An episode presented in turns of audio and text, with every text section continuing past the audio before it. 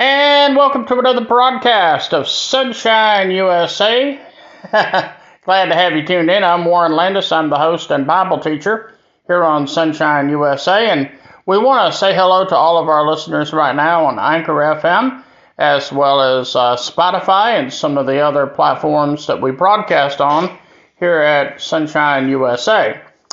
We are in the midst of going through the Bible chapter by chapter, verse by verse. And um, um, this has really proven to be a very exciting journey.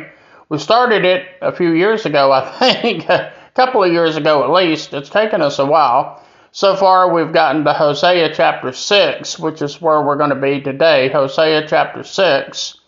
And uh, Hosea is a very interesting prophet. He's actually the first of the minor prophets that we have begun to study here at Sonshine USA. And um, he, of course, was a very interesting prophet to say the least. Uh, God told him to go out and get him a wife, basically among the prostitutes. Now, uh, there's a lot of debate among Bible scholars over what that meant. You know, uh, does that mean that God told Hosea to go out and get a prostitute for a wife? I mean, that is someone he knew to be a prostitute, or did it mean that he was simply going over to the side of town where prostitutes typically hang out and get a wife from there, but didn't know that the one he picked out was actually a prostitute? Uh, it's hard to say, but we can see the picture of God in this nonetheless. God wanted Hosea to experience what it was like to fall in love with someone and yet have that person not be faithful to them, just as Israel and Judah had not been faithful to God. And if Hosea could experience this for himself, then he would be able to more effectively communicate how God felt uh, where the people of Israel and Judah uh, were concerned. And so Hosea, for that reason, is a um, prophet that sort of stands out. And of course, his name, uh, or I should say, the name of his wife was Gomer. and I don't think she was like the Gomer as in Gomer Pyle. Uh, that's probably what most of us think about when we think about Gomer. But this was actually a, a woman named Gomer. So uh, uh, to me, that sounds fishy enough already. But anyway, he picks out Gomer, they get married, and it turns out, even though she has children with him, uh, she is not faithful to him. And so already Hosea has begun to see what God sees when he sees Israel and Judah. Two people that he loves very much, or I should say, the, the two halves of Israel that God loves very much, and yet they didn't love God back. Well, we come to Hosea chapter 6, and here in Hosea chapter 6, and I want to pull us up to the Bible, Hosea chapter 6. Uh, this is a very interesting setup I have today with my Bible study. Uh, I've got my smartphone in front of me, I've got my laptop in front of me. Right now, my laptop is tuned to the Bible Panorama Commentary, where I get a lot of the information from that I'm using on the program today. And then in my hand, I hold the smartphone and it's tuned to Hosea chapter 6, King James Version. And in Isaiah chapter 6, verse 1, it says, Come and let us return unto the Lord. Come and let us return unto the Lord. Now, on the surface, this sounds pretty good, don't it? it sounds pretty good. Let us come and return unto the Lord. In other words, we're going to get things right with God here. The problem is they don't really mean what they're saying. Um, it might mean that they're sorry that they got caught. It might mean that they're sorry that they're now in trouble with God because of their sin. But it would appear that they're not really sorry enough to engage in genuine repentance. You see, genuine repentance is so much more than simply being sorry for your sins. A lot of people say, well, you know, that's the essence of what re- uh, repentance is, is being sorry for your sin. No, it's not. um, some say, well, it's a godly sorrow for your sin. Well, you're getting a little bit closer. But you see, repentance involves change. More specifically, it involves a change in one's attitude, a change in one's mindset. That's what it involves. And it appears that the children of Israel and Judah were not um, really and truly uh, engaging in general, I mean, in genuine uh, repentance. What they wanted was not turning away from their sin, but they wanted relief from the consequences of their sin. You see, God was already showing judgment to Israel and Judah because of their sin. Now you'll notice, by the way, here in Ephraim, I mean here in uh, Hosea chapter six, the word Ephraim is used. Now Ephraim was the largest of the tribes, and so a lot of times when you see the word Ephraim here, God is really referring to both Israel and Judah, but Ephraim was the largest of the 12 tribes, and therefore the comments here seem to be directed at Ephraim, but really in reality, it includes both Israel and Judah as well. Even though it appears that Judah did not sink to the low that uh, Israel did, but nonetheless, both were being punished by God. And so here in verse 1 it says, Come and let us return to the Lord. And it says here, He has smitten, and He will build us up. You see, There's no mention here of them actually being sorry for their sin. And there's no mention here of any intention on turning away from their sin.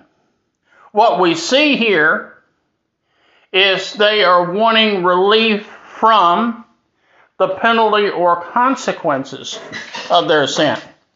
Now, of course, we see all kinds of examples in our world today uh, of this same thing. How many times have you heard about somebody getting saved in a revival meeting? And then a few weeks later, they're back to living the same way they were before. You see, what they encountered was at best a very shallow, a very shallow uh, decision made in the emotional heat of a revival meeting.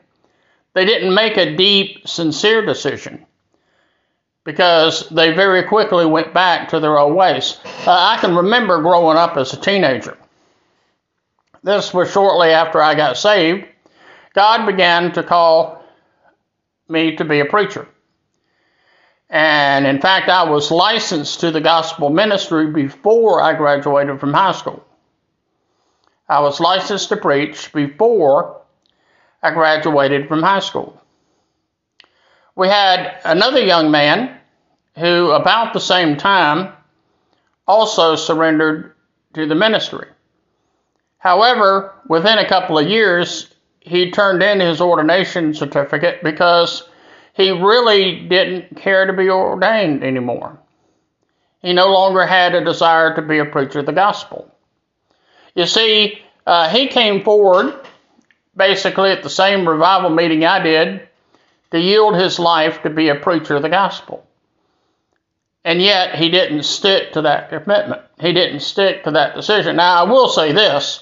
If if someone goes into the ministry and they realize they haven't been called of God to go into the ministry, then actually they're doing the cause of God a favor by not being in the ministry. But every indication was this guy was genuinely called of God to go into the ministry. But he decided that he could uh, make more money in the business world. So he decides, hey, I'm not going into ministry, I'm going into business. I'm going to make some money. And the sad truth of the matter is, he didn't really accomplish that. Last time I heard, he wasn't doing so well. And, um, you know, my hope is that one day he'll return to the decision the Lord made him to make, if, if that was the decision the Lord wanted him to make. Of course, now, since then, a lot of decades have gone by. He's missed out, no doubt, on a lot of opportunities to preach and to proclaim the gospel of Jesus Christ, but nonetheless, nonetheless, he is going to have to answer to God for that one of these days. And I'll be honest with you, I haven't seen him since I was in high school. So I really don't know for sure how he's getting along. But I hope that maybe if he's listening to this broadcast, he'll come to the realization that if God called him into the ministry, that's what he needs to be doing, even if he doesn't have as much time to do it now as he did before. Amen. So we find that Israel was wanting relief from the consequences of their sin. But you see, God requires repentance from sin first. God says, okay, you show me genuine repentance, and I can show you relief from the penalties. And then in Hosea chapter 6, verses 4, 5, and 6, we find that God's response is to tell Ephraim, and once again, Ephraim here is standing in for Israel, Ephraim and Judah, that their faithfulness is like a cloud of morning mist, a light dew that goes away so quickly. In other words, it is superficial. Now, a lot of times I tell you, I love the early morning hours. I love the pre sunrise hours. I love it when the sun first comes up over the horizon, and all of a sudden you see that sun glistening on the grass which is covered with dew or frost. But of course, it doesn't last very long. By 10 o'clock in the morning, the dew is gone, the frost is gone. Didn't last very long. That's what God says about the response of Israel and Judah. What they call repentance is really very shallow, and it's not real repentance at all. Like I say, they're not turning away from their sin, but rather they're turning away, they're, they're wanting God to turn away from the consequences of their sin. They're wanting God to give them relief from the consequences of their sin. You know, it's, it's kind of like they used to say in the old days uh, people love to sow their wild oats and then they pray for a crop failure. But the Bible makes it clear over and over and over again that whatever you sow, you're also going to reap. Amen? Amen. And then we find that there is a saturation of sin, transgression of, transgression of God's covenant, such as bloodshed and robbery and murderous priest and lewd idolatry. All of this shows the saturation of sin. Notice here in these verses, that would be verses 7 through 11 in Hosea chapter 6. Notice some of the sins mentioned here. Murderous priest. You see, the, the priests who were supposed to be speaking up for God, guess what? They weren't. They were killing people. They were worshiping idols also. I mean, that, that's like the pastor of a church being involved in sins just as numerous and just as serious as some of the sins going on in the congregation. Sins like robbery and bloodshed, lewd idolatry. You know, it almost sounds like these could be crimes ripped from today's headlines. And yet it described the world of Hosea's day. And God says, you know what? When I see all this happening among you, there's no evidence here of repentance. And therefore, there's no way that God is going to withdraw the penalties. You see, the Bible tells us the wages of sin is death. Now, if a person dies without ever receiving Christ as Savior, the, the tragic news there is they go to hell and they spend eternity in this terrible, awful place that the Bible calls hell.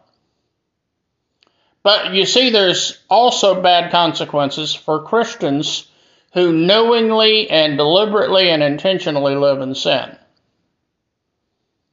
You see, for the Christian who lives in sin, they're going to face consequences as well.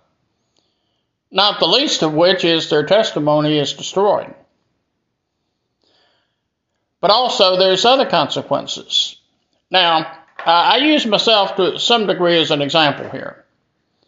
Uh, these days, I'm not in the best of health. I have a lot of uh, problems with my heart and with my lungs. Uh, when I walk, I have to walk with the help of a walker. I'm not in the best of shape. Physically, I used to be in much better shape than I am today. Now, even if I had never committed any sins, I mean, some of these are health conditions I was basically born with, some are not. Probably the most serious of my current health conditions, heart disease, has been brought about to a large degree of me totally ignoring biblical diet. You know, the Bible tells us our body is the temple of the Holy Spirit. And it's really a shame the way we treat our bodies sometimes. Now, I, I told someone, you know, you could open up a strip joint across the street from where I live and it would not bother me. I mean, it doesn't turn me on.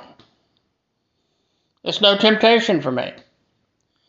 But boy, I tell you, you put a McDonald's or a Hardee's or a Wendy's or anything like that across the street, man, I fall into temptation every time.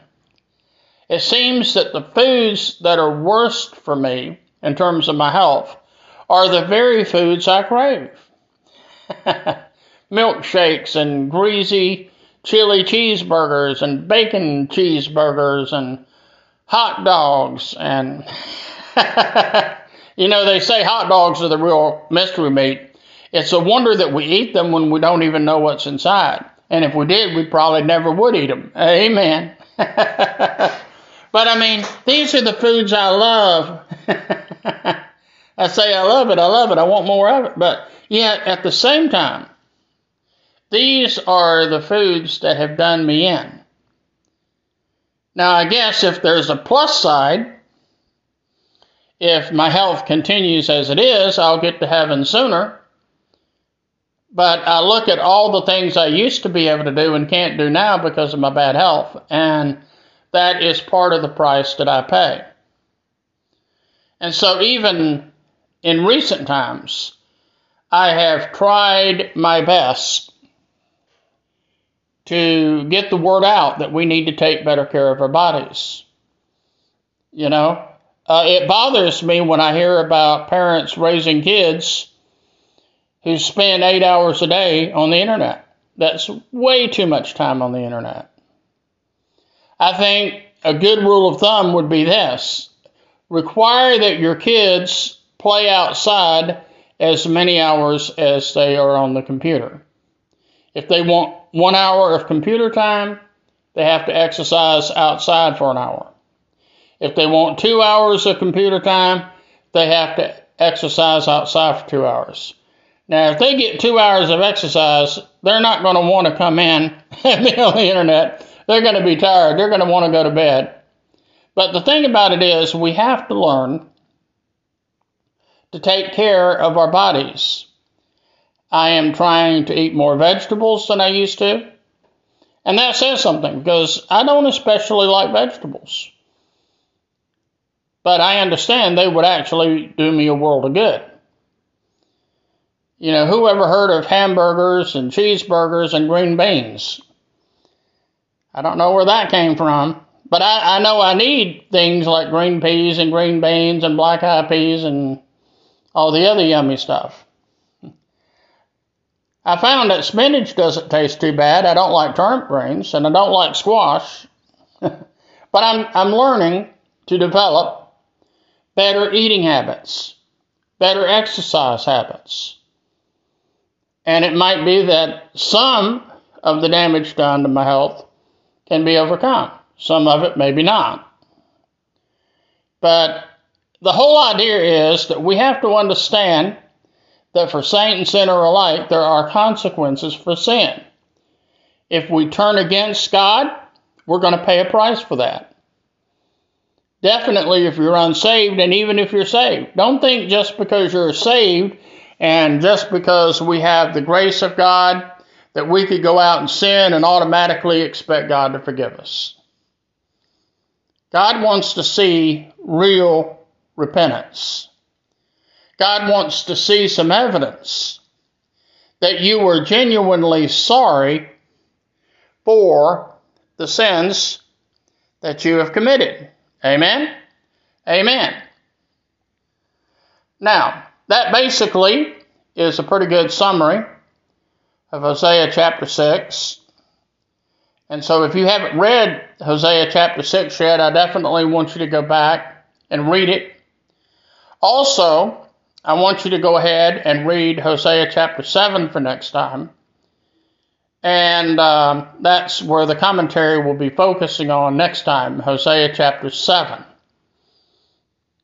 Now, by the way, just for reference, uh, the um, Bible commentary that I used to some degree on this program is Bible Panorama.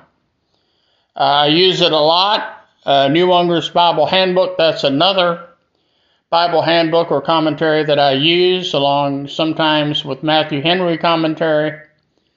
So, you see, when you hear me say fancy theological stuff on this program, it's not that I'm especially smart because my college and seminary transcripts would say otherwise.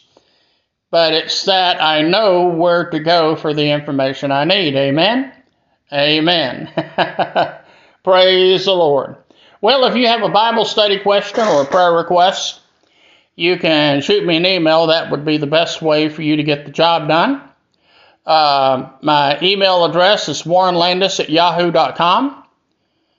And also, I have another email address. It's warrenlandis at gmail.com. You could use either one and ask me whatever questions you want to, and I'll be glad to um, to uh, get back with you. and if you give me permission, I'll be glad to share your prayer requests with my unseen, unnumbered radio audience. Uh, all you have to do is say, Warren, you know, share this prayer request with your radio audience, and I'll be glad to do it. And then you'll have the comfort of knowing that Christians all over the world are praying for um, your prayer request. Now, I've got a snail mail address, those of you that want to write to me the old fashioned way. The mailing address is Warren Landis, 80 Thruston Street. That's T H R U S T O N, Thruston Street. Apartment number 8510, Greenville, South Carolina 29605. That's Warren Landis, 80 Thruston Street, apartment 8510. Greenville, South Carolina 29605. Now, before you close that envelope, you might want to pray about whether the Lord would have you send a financial contribution to help out in the work that we're doing here at Sonshine USA. I would love this to be a year of expansion. I got a call just last week from a television network producer that would love to put this program on television but they're not willing to do it free of charge. I'm trying to negotiate more along the lines of free, but that's not very real, realistic in today's economy. There are so many things I would love to do for the Lord, but these are things that cost more money than what I've got. And so that's why I hope the Lord might lay it on some of you to uh, give to this ministry financially. And as I've said on this program many times, uh, I do not receive a salary for doing this uh, particular program. I really don't. Uh, I don't receive a salary for doing this show. Uh, I do it strictly volunteer, and any money that comes in is put directly to use in the work of getting out the life saving, life changing gospel of the Lord and Savior Jesus Christ. And um, I want to share with you, since we've got a few extra minutes left over here, I want to share with you um, an interesting um, text message I got from someone I used to go to college with. And they remind me that in my early days, I used to have these business cards printed up. It says, Have Bible, will travel.